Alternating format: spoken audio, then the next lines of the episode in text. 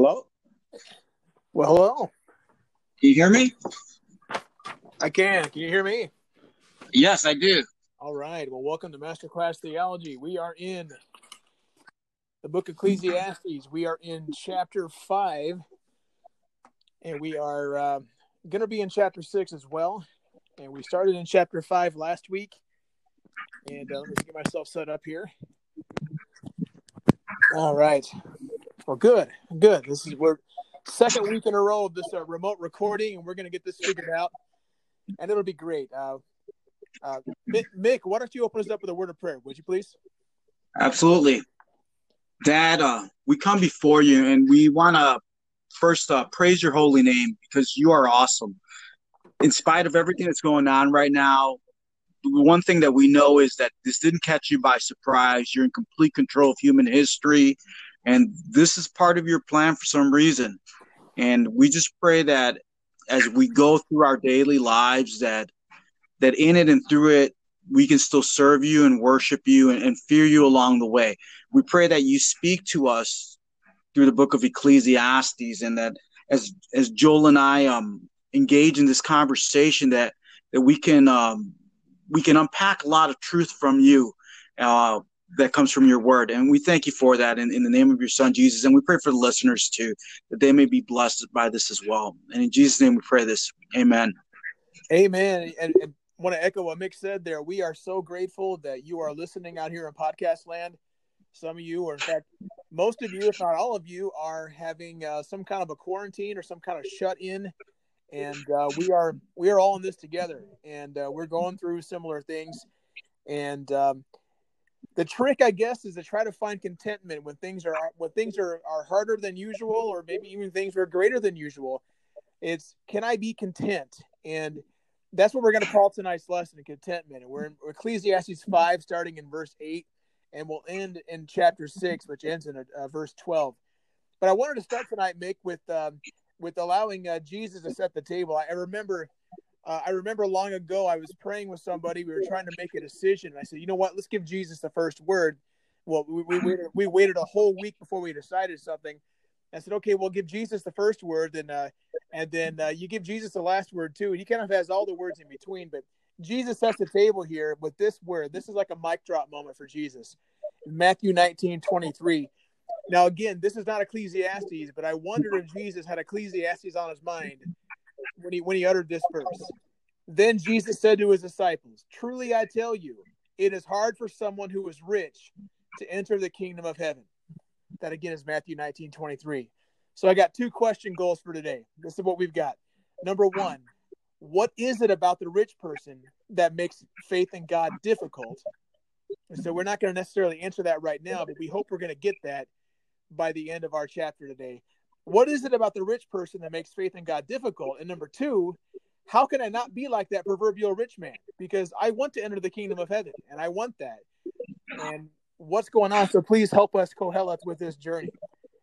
And um, any opening thoughts there before we sally forth, man? Oh boy. No, you know what? I want us to sally forth. I, I've got some thoughts on mine, but I, I want us to sally forth at this point. All right, we sally, we sally. All right, so uh, the first section we're calling systems, five, eight to twelve. Here it goes. If you see the poor oppressed in a district and and justice and rights denied, do not be surprised at such things.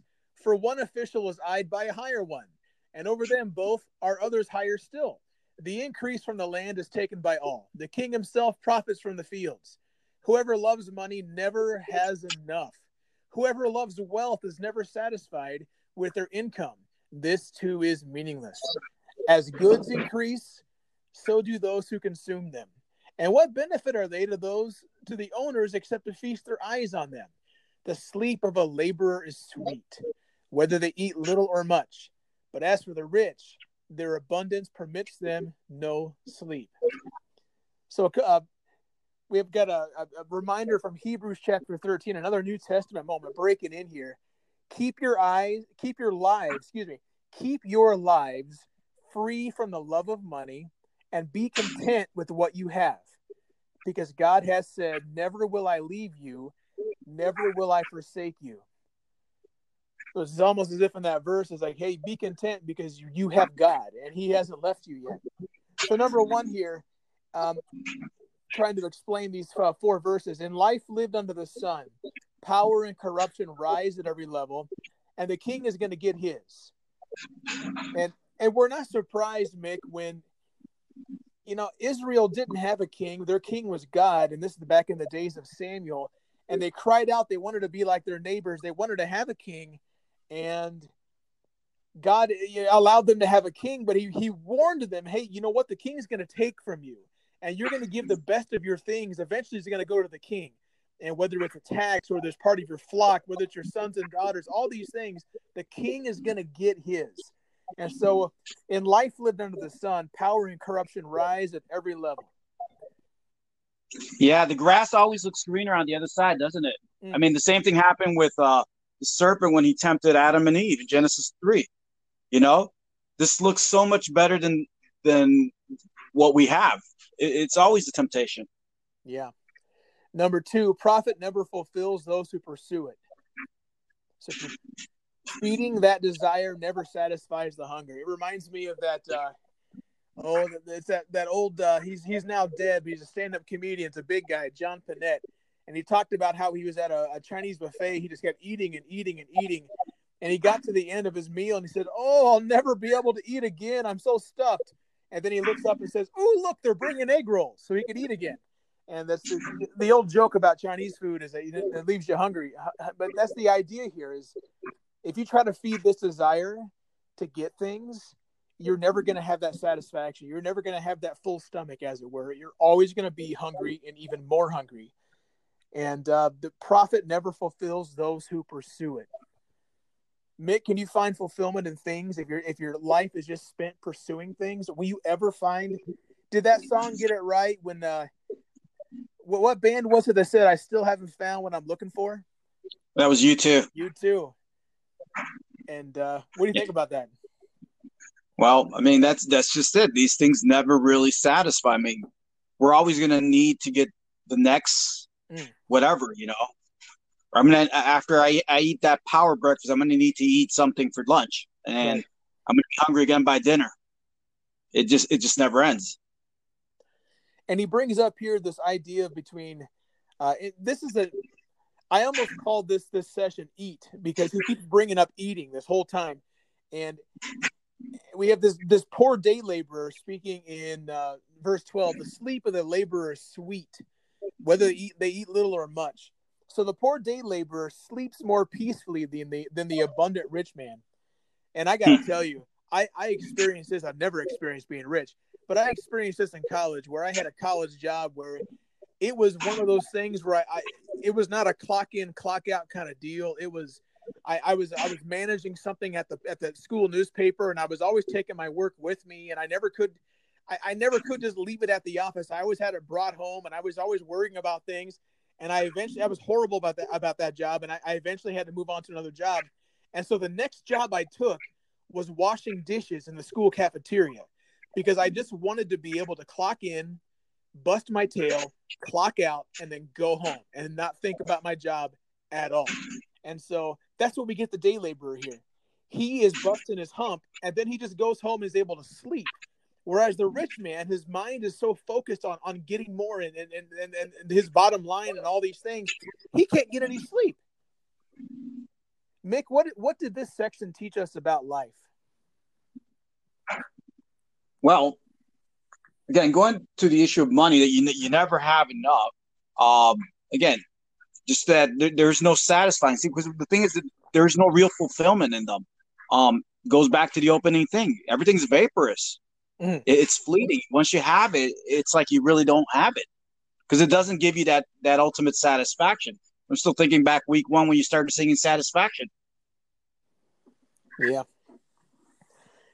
yeah. It's there's something systemic here. This the system. It's we're not surprised when we see injustice happening because injustice happens all all up and down the system. The more power you get, you know, the more the more opportunity for corruption there might be. And we see here a system at work in our own life life as well.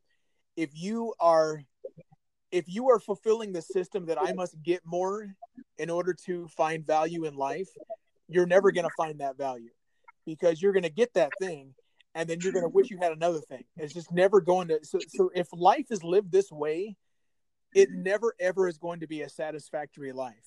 There's never going to be a chance where you're going to go, wow, I'm content because you want the next best thing. You want that thing. You want. It's like my son trying to. When, he just got a Kindle Fire this week, and, and, and he wants to download apps. He would just download apps all day long. It's like just just play the ones you've got. Play the games that are on there. No, no, no. I want more, and I'm, I'm tired of this one. I want this one here, and I want that one. He just wants to download apps all day. It's like, what's the point? Can't you be satisfied? Can't you be content? And there's a frustration there, and that leads us into our next section, 13 to 17, frustration. Kohelet says, "I have seen a grievous evil under the sun." wealth hoarded to the harm of its owners, for wealth lost through some misfortune, so that when they have children, there is nothing left for them to inherit. Everyone comes naked from their mother's womb, and as everyone comes, so they depart. They take nothing from their toil that they can carry in their hands. This too is a grievous evil. As everyone comes, so they depart. And what do they gain? Since they toil for the wind. All their days they eat in darkness with great frustration, affliction, and anger. Wow. Number one, living for things to stuff into your life can only bring frustration. It's just not enough. It doesn't last. Have you, Mick? Have you ever experienced this where you just wanted to keep living and try to get more things? Well, yes, I'd be a liar if I said no, and uh, and and I learned that it didn't really seem to satisfy after a certain point. And then the other thing is, once you have you have more things to take care of and protect, and it's just kind of a, a vicious cycle. Yeah. Number two, rather than changing his ways, uh, we, we see this picture of this guy at the end of that, that passage there. He's he's eating alone. Uh, rather than changing his ways, the guy eats a wealthy, depressed meal in the dark. And so this guy is not finding any satisfaction. And and, and, and the author of Ecclesiastes paints the picture that maybe this guy had a great wealth and he just lost it for some reason. Like, I don't know, the, the market turned sour and he lost all of his nest egg and he has nothing to give to his kids. And, and, and Kohelet is just is grieving that. Like, that's terrible. And, uh, but rather than change his ways and, and not live to get the next thing, this guy must keep going and just keep going and keep going. And now he's eating a frustrated, depressed meal by himself. And, uh, what's the challenge of this section, Mick? I, is there something that that is is inherently challenging us in these four or five verses? I mean, you know, the, the big thing is is the verse you, you can't take it with you. You came in naked, you're going to go out naked. I mean, how is this where I think this this came into? uh Well, you got Genesis, you know, dust you came, dust you return. But here it elaborates on a different, and this is this is an oft repeated phrase even in the world. You know, you're gonna you're gonna you came in your birthday suit, you're going to leave in your birthday suit. Yeah. Wow. Yeah, I'm just looking at the grievous evil. So it, it, makes you wonder that why are we going through all of this in the first place? And again, we're, we're approaching this as if God's not in the picture. But you know, so with God not in the picture, why are we going through all this? Because in between the riches, there's also suffering. It's like why even go through it if God's not in the picture? Is well, this? And. Yeah. God's in the next section, and here's something that that is stuck into my mind is uh, in verse 13.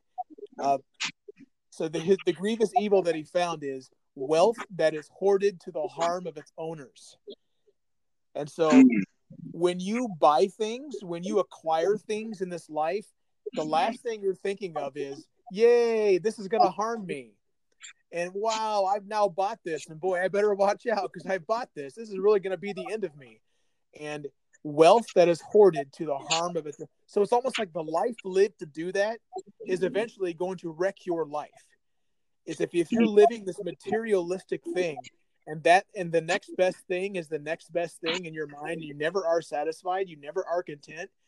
It's like that mindset, that life philosophy is actually going to come to your ruin. I mean, yeah, that, and not only that, but it's also the fear of losing that stuff. So that yeah. that that comes into it, it, It's a vicious cycle. It doesn't end.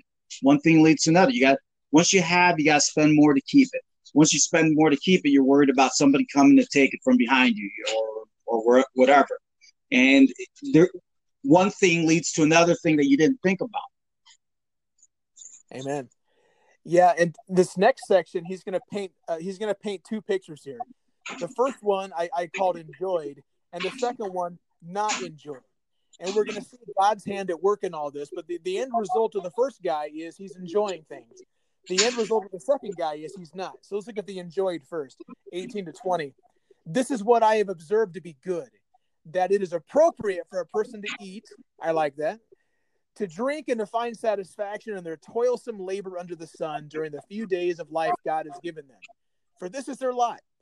Moreover, when God gives someone wealth and possessions and, and the ability to enjoy them, to accept their lot and be happy in their toil, this is a gift of God. They seldom reflect on the days of their life because God keeps them occupied with gladness of heart. Boy, I think of all the people I know that are that have anxiety, that are depressed, that are constantly reliving the mistakes of their past, that are constantly dealing with the woulda, coulda, shoulda. This verse 20 says they're not reflecting on these things because God keeps them occupied. They're so glad in their heart right now. They're so satisfied with where God has them right now. They don't have time to go back in the past and relitigate everything. That's amazing. This verse, that verse 20 rocks my socks. That's that's an amazing verse. I I, I want to be there.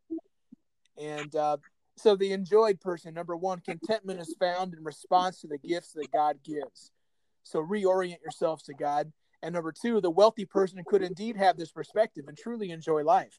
So that kind of answers our opening question. What is it about the rich person that makes faith in God difficult? Well, evidently, if God is allowing this person not only to have wealth, but to, to react properly to that wealth, then they seem to be okay with God that reminds us that faith in God doesn't matter about if you're wealthy or poor. Faith comes because God's going to give you the ability to have that faith.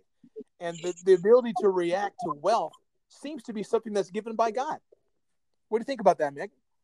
Uh, yeah, I mean, totally. It's a gift. You know, as we're going through this section, last uh, semester in the fall, I, uh, I, I took a class on, on Christian economics, and one of the things that we talked about was was the whole subject about wealth.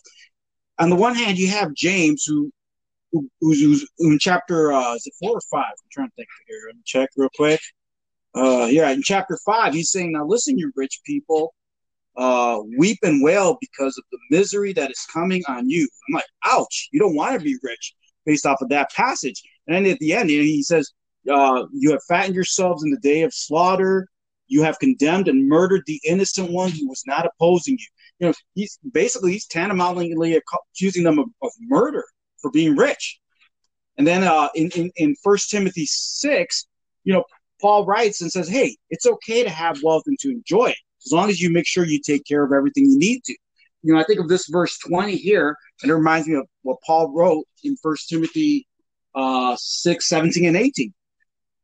You can enjoy it. You, you, you know, just as long as you put money in its proper place.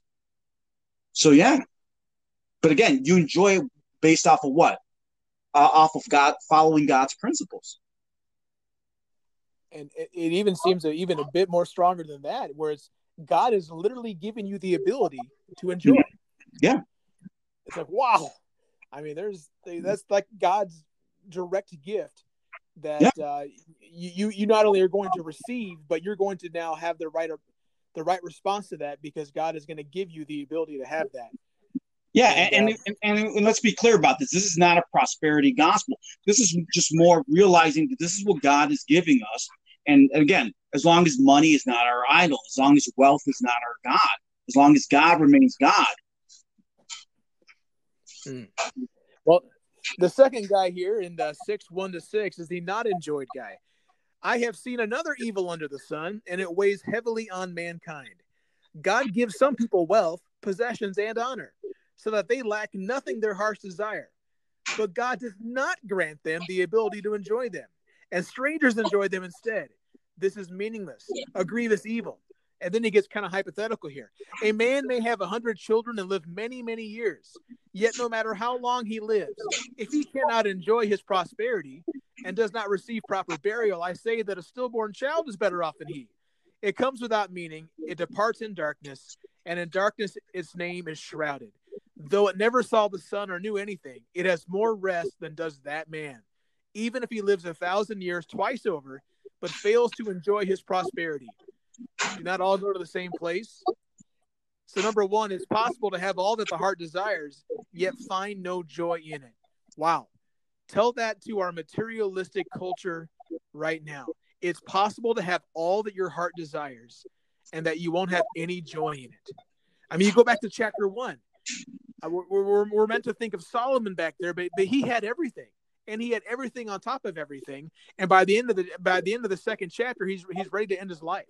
Like he just hates his life. He has, though he has everything, he does not enjoy it. It just he just has no joy in all in all that he has, even though he has everything. And number two, Koheleth makes the point about having life, but not truly having life. And I, I my, my wife and I have had a stillborn child, and so I read this and I was I was my hackles were rising a bit, like, oh no, he didn't. What's he talking about here? But you got to think about the ancient world when they didn't have uh, obstetricians or gynecologists or anything like that, where you didn't have ultrasounds, or all you basically had was maybe you could feel your tummy and uh, the, the womb area and maybe feel some kicking or whatnot. But imagine the shock when the nine months are over and you go into labor, especially in that world when the science wasn't even a, wasn't even much of a thing, and to have a baby come out that is dead and imagine that shock. That's what he wants us to picture. This guy who has it all but can't enjoy it. The shock value of that. If you got like if you like if we knew of like a, a Warren like a Bill Gates or something where like who has billions of dollars and all of a sudden he has no joy. It's like what do you mean you have no joy? You have everything. If we found that out, we would be shocked. And yeah, uh, what do we think about this, Mick? This these six verses here. Well, yeah, I mean the, the whole thing about not even. I mean, obviously that's not what he's saying. I mean, and, and I think that we also need to appreciate that this is poetic language and that this is hyperbole. Because I think a lot of people, when you read something like this, they're like, "Oh, you see, there, we're better off um, not existing." No, it's not not what he's saying. He's just making a point that by exaggerating something that that like you you you finish explaining that it just seems so horrific, especially back in that t- that time. Not that it's any less horrific now, but especially back when when you really didn't know anything about all these things that would go on in, in those months. You know, as far as labor was concerned. I mean, again, the especially because we do know where this book, and we have to keep this in context. That this is this book was meant to be read in one setting. We know that he's going to affirm God and that's kind of the thing that we always got to keep in mind. It's just that he is showing us what it's like when we're not affirming God in, in the process. To have life, but to not really have life. We would imagine somebody on Instagram with all the riches, uh, maybe making like a hashtag, hey, I'm living the life. And and to the outside world, this person who has everything, it seems like they have the life. And, you know, like the old Robin Leach show, Lifestyles of the Rich and Famous. It's like you think that they're living the life, but reality, they're not living the life. They have no life. There's nothing about their life that's to, to write home about. If they cannot have this perspective towards their possessions, then their relationship with God. Well, let's get to this question here. What does our contentment or enjoyment? What does that communicate about how we view God? Mick, Mick, if you're not someone who's content, what does that say about how you view God, especially if you're a Christian? Well, for one thing, it says uh, I'm I'm an ingrate. I think big big time. Would say I'm, I I don't appreciate what he has given me. Uh, I'm looking at the cup half empty all the time. Those are the sort of things that that it that it would be if we're not um you know if we're never content. I mean, not, not only that, but it speaks bad of the gospel. Gospel means good news. If I'm not content, how is that communicating good news to people? Right. Yeah, it, it's kind of like you get in trouble as a married person if you were to tell your spouse, "Hey, I love you, but you're just not enough for me. I need something else. I need someone else." That's dangerous territory. That's that's horrible. You don't that that's not love if if if the one you're married to is not enough for you. And so imagine saying that to God, where the love the love relationship there is is a comp- exponential another level there God, you provided for me, but I need to I need to step out on you, God, and go find my satisfaction from somebody else. I'm not going to fully trust you, God. I'm not going to leave these things in your hands because I don't think your hands are going to be capable enough. Because if they were, I would already have this, this, this, and this, and this, all that my heart desires and all that my eyes see that I want. And all the, I, I would be satisfying my envy and my jealousy and the things that I desire. And rather than saying to God, God, you know what's best, and God, I will wait for your answer and wait for your provision and trust and depend upon you every single day. Instead, I'm going to be, like you said, an ingrate I'm going to not be content. I'm not even going to enjoy what I have because I'm looking for the next windfall. I yeah. think that communicates to God that He's not enough, and that honestly, I don't think if, if that's you, I don't think God has ever been enough. I think that God was just the next thing you added to your list, and you just took that on. Because to truly come into a relationship with God, you recognize that you're not God, and that if you're going to have anything that coming from this relationship to you is from God, and it's it's God's will, and to not be satisfied, that says a lot about you and it communicates a lot about how you view God. And I don't think that's the way to go about this life. That's kind of a danger, dangerous place to be in if you're going to view God that way. Again, I, I keep saying this and I feel like a, a, broken record. I keep going back to Genesis 3. That's exactly what's going on. You know, um, yeah, you know, God, you, you just trying to say, God has provided me with everything. He's given me this amazing woman He's given me all of this around me, and He subjected everything below me. I mean, think about it. I mean, that is the sweetest deal. And He still said, you know what? I want to see what the next best thing could be, which obviously was a lie because there wasn't any. And, and this is kind of like the failure of not only a lack of gratitude, but also a lack of maturity. Look, to Adam and Eve's in Adam and Eve's defense, they may have been adults in the Garden of Eden as far as physical form, but they were emotionally immature. Hmm. They had no experiences. And it sounds like you're painting a picture of madness here. We got seven to nine. Everyone's toil is for their mouth, yet their appetite is never satisfied. And that would mean something, especially we, we, we get this in the in, in the Lord's Prayer where Jesus, the most of the people listening to Jesus on the on the, the hills of Galilee, uh, they were they were day laborers, and so they worked for a denarius. And so when Jesus says, "Give us this day our daily bread," they were working all day to get that coin so they could go buy their meal for their family. They were working every single day, so they literally were working just to put food in in, in their mouths. And so that's the idea there. So we'll, uh, seven or nine. Uh, once again, everyone's toil is for their mouth yet their appetite is never satisfied. What advantage have the wise over fools? And he kind of starts asking questions here. He's trying to process what do the poor gain by knowing how to conduct themselves before others? Better what the eye sees and the roving of the appetite. This too is meaningless, a chasing after the wind. Number one, the pursuit of a what or a thing will never fill the gaping void within you listener out there, if you got this gaping void in your heart, in your life, you're trying to fill it with something, you're trying to do the next thing you can do or try to acquire the next thing, you're trying to find, oh, I just got to have the next thing. I've got to have this relationship. I've got to have this item. Especially as you're sitting there in your home all day in this, you know, this coronavirus quarantine and you're wishing you were out there, you're wishing you were doing this, you wish you had this. Maybe you're taking stock of your life during this quiet season right now yeah, you eventually are tired of your TV. You're eventually putting down your phone and you're realizing, man, what is this life for? What is my life all about?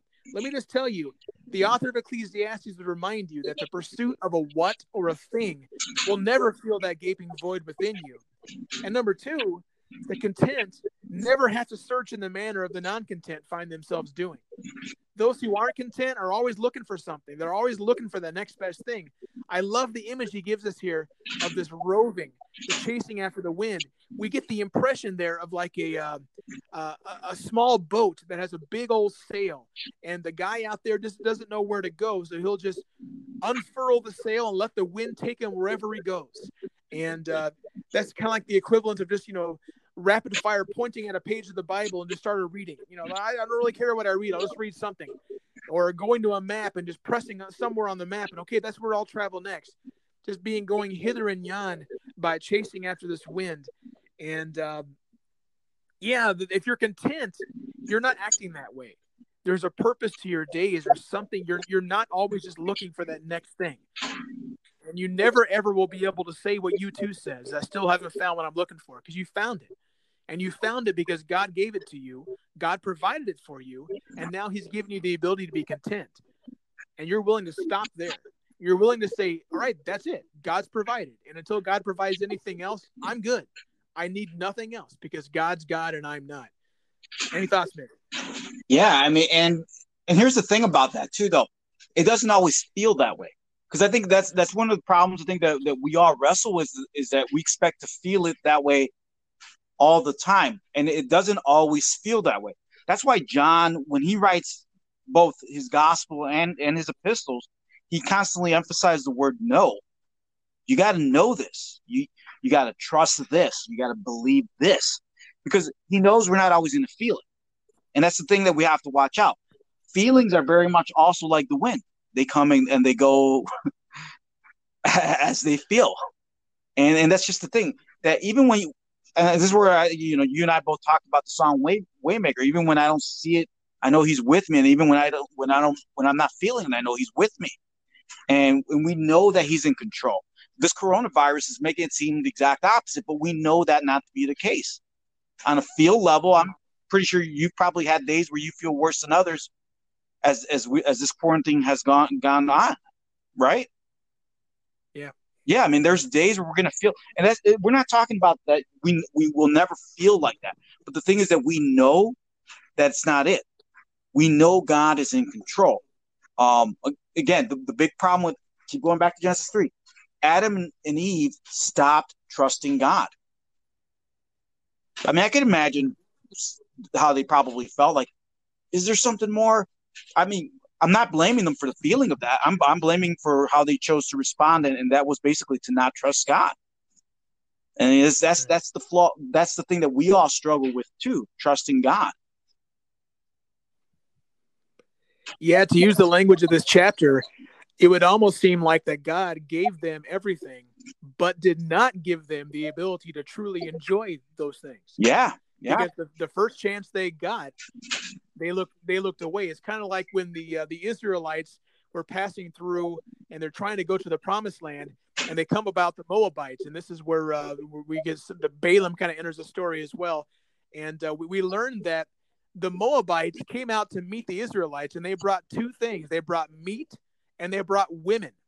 And the first possible chance that the Israelites had to step out on God, they did.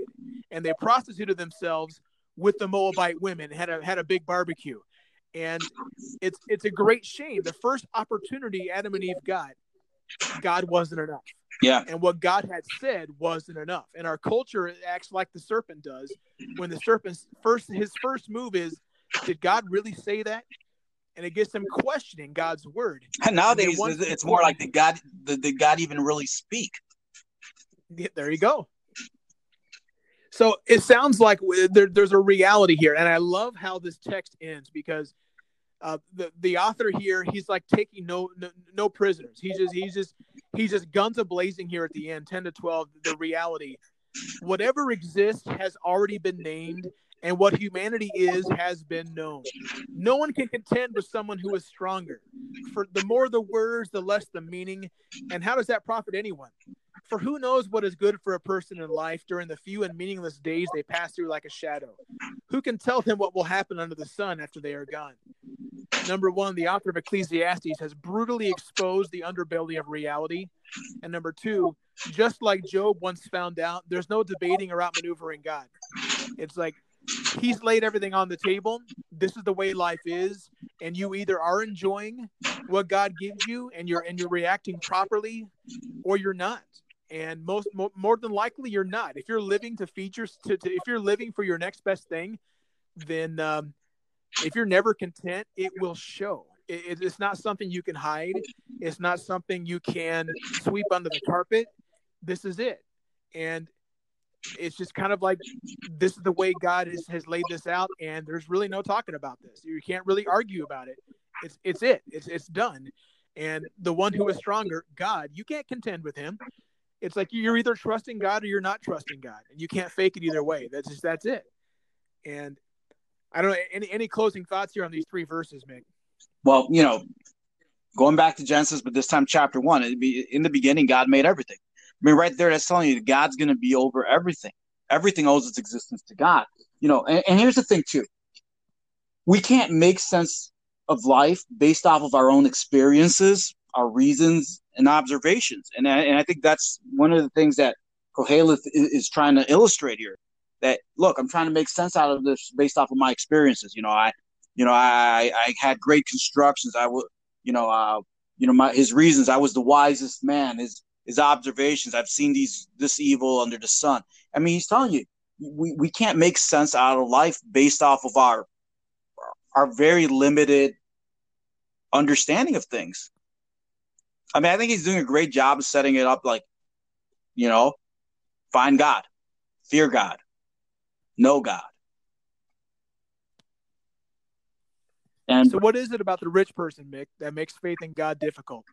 I think what what what is it about that proverbial person that is that rich person where he's going to have a hard time entering the kingdom of heaven? Because why is that? Because the big problem. excuse me for a second. Bad timing. Um, they can't let go of other things. They got too many things in the way, and that's kind of one of the problems. It's like um, kind of going to a, a different song. When you ain't have, when you ain't got nothing, you you've got nothing to lose when you you've got very little in front of you blocking your way, it's very easy to let go of it. And, and I think that's kind of true for most of us. We didn't have much going for us, and it really wasn't a hard stretch to like find see God because we don't have all this clutter in front of us. The rich person, think of it that that way. You got all this richness cluttering your view. It's obstructing your view of God. Yeah, and that's exactly bringing it home here. I, I gave there's an assignment for you, listener, is to, to turn after after you after you turn off this podcast, turn to the book of Deuteronomy chapter eight, read verses ten to eighteen. This is God playing prophet here through the words of Moses, and he's reminding the people, hey, eventually they're going to have great things, and they're going to be tempted to say, yeah, I, I I'm the one that I'm the reason for all these things, and I'm the, I'm I'm the reason that everything is good, and they'll forget God, and that's that's the temptation of the rich man who has everything and, and begins to believe his own press clippings and begins to realize maybe I am all that in a bag of corn chips. Maybe I am. Maybe the reason I have all these things because I'm awesome. Yeah. And when I'm awesome, God is not awesome anymore because I'm the awesome one. And so there, there's an inherent danger there for a poor person, like you said, who has nothing. There's really no, there's really no uh, things to, to worship or to, uh, maybe you're, you're you're longing after those things, but there's really nothing to get in the way because you just don't have anything. And if, especially if you're living day by day by day, meal by meal, you're trusting inherently. So a poorer person in that in that analogy has a great advantage. Yeah. And so your reader or listener, your homework is to look at Deuteronomy 8, 8 10 to 18 and ask yourself if this describes you. And second of all, um, how can I not be like the proverbial rich man? Well, I wrote this down. Be thankful for it, trust God for it, be content with it, but never worship it. So whatever God has given you, has blessed you with, be thankful for it, trust God for it, be content with it, but never worship it. And I think along if you're able to also don't compare. I think because earlier uh, last week we talked about envy creeping in the picture. Don't compare yourself. If, as long as you're comparing what you got with somebody else, you're always going to find someone that has more. Yeah, it's like that that e- the Aesop's fable of the dog that has a, a, bone in his mouth, and he comes, he's crossing a bridge, and he looks down into the water, and he sees a reflection of a dog yeah. with a bone in his mouth, and he wants that bone, so he opens his mouth to go grab that bone and drops his bone in the water. Now, now he has nothing, and so you're always looking for the other side, and um, so our, our I, we put down a, a concluding verse. This, this I love I love this proverb. This is not a proverb of Solomon, by the way. Uh, but it's um, it says, "Give me, give me neither poverty nor riches, but give me only my daily bread. Otherwise, I may have too much and disown you and say, Who is the Lord? Or I may become poor and steal and so dishonor the name of my God." It's it's just a great thing. It's it's give me just enough, and then give me the ability to be content with my just enough so that I will always turn to you, God, the provider of my just enough. Man, that, that that's a great verse. That really is. Or verses actually. I mean, that's it's it's hard to say more there.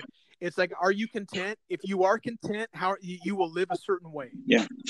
If you're not, if you're not content, you will also live a certain way. And one way is going to lead to a great life of enjoyment, and the other way is going to lead to a life of great darkness and frustration. And as we've been learning each week, we want the life that's going to give us meaning. We, we don't want life that is just nebulous and meaningless. We, we, we, we want to have a life that actually has some kind of value and has some kind of purpose and direction. And we, we got one more chapter tonight along that along that path. This has been Masterclass Theology. Mick and Joel here in our, our coronavirus quarantine sequestrament. Uh, thank you for listening, and uh, thanks for letting us share. God bless. Amen to that, and um, adios.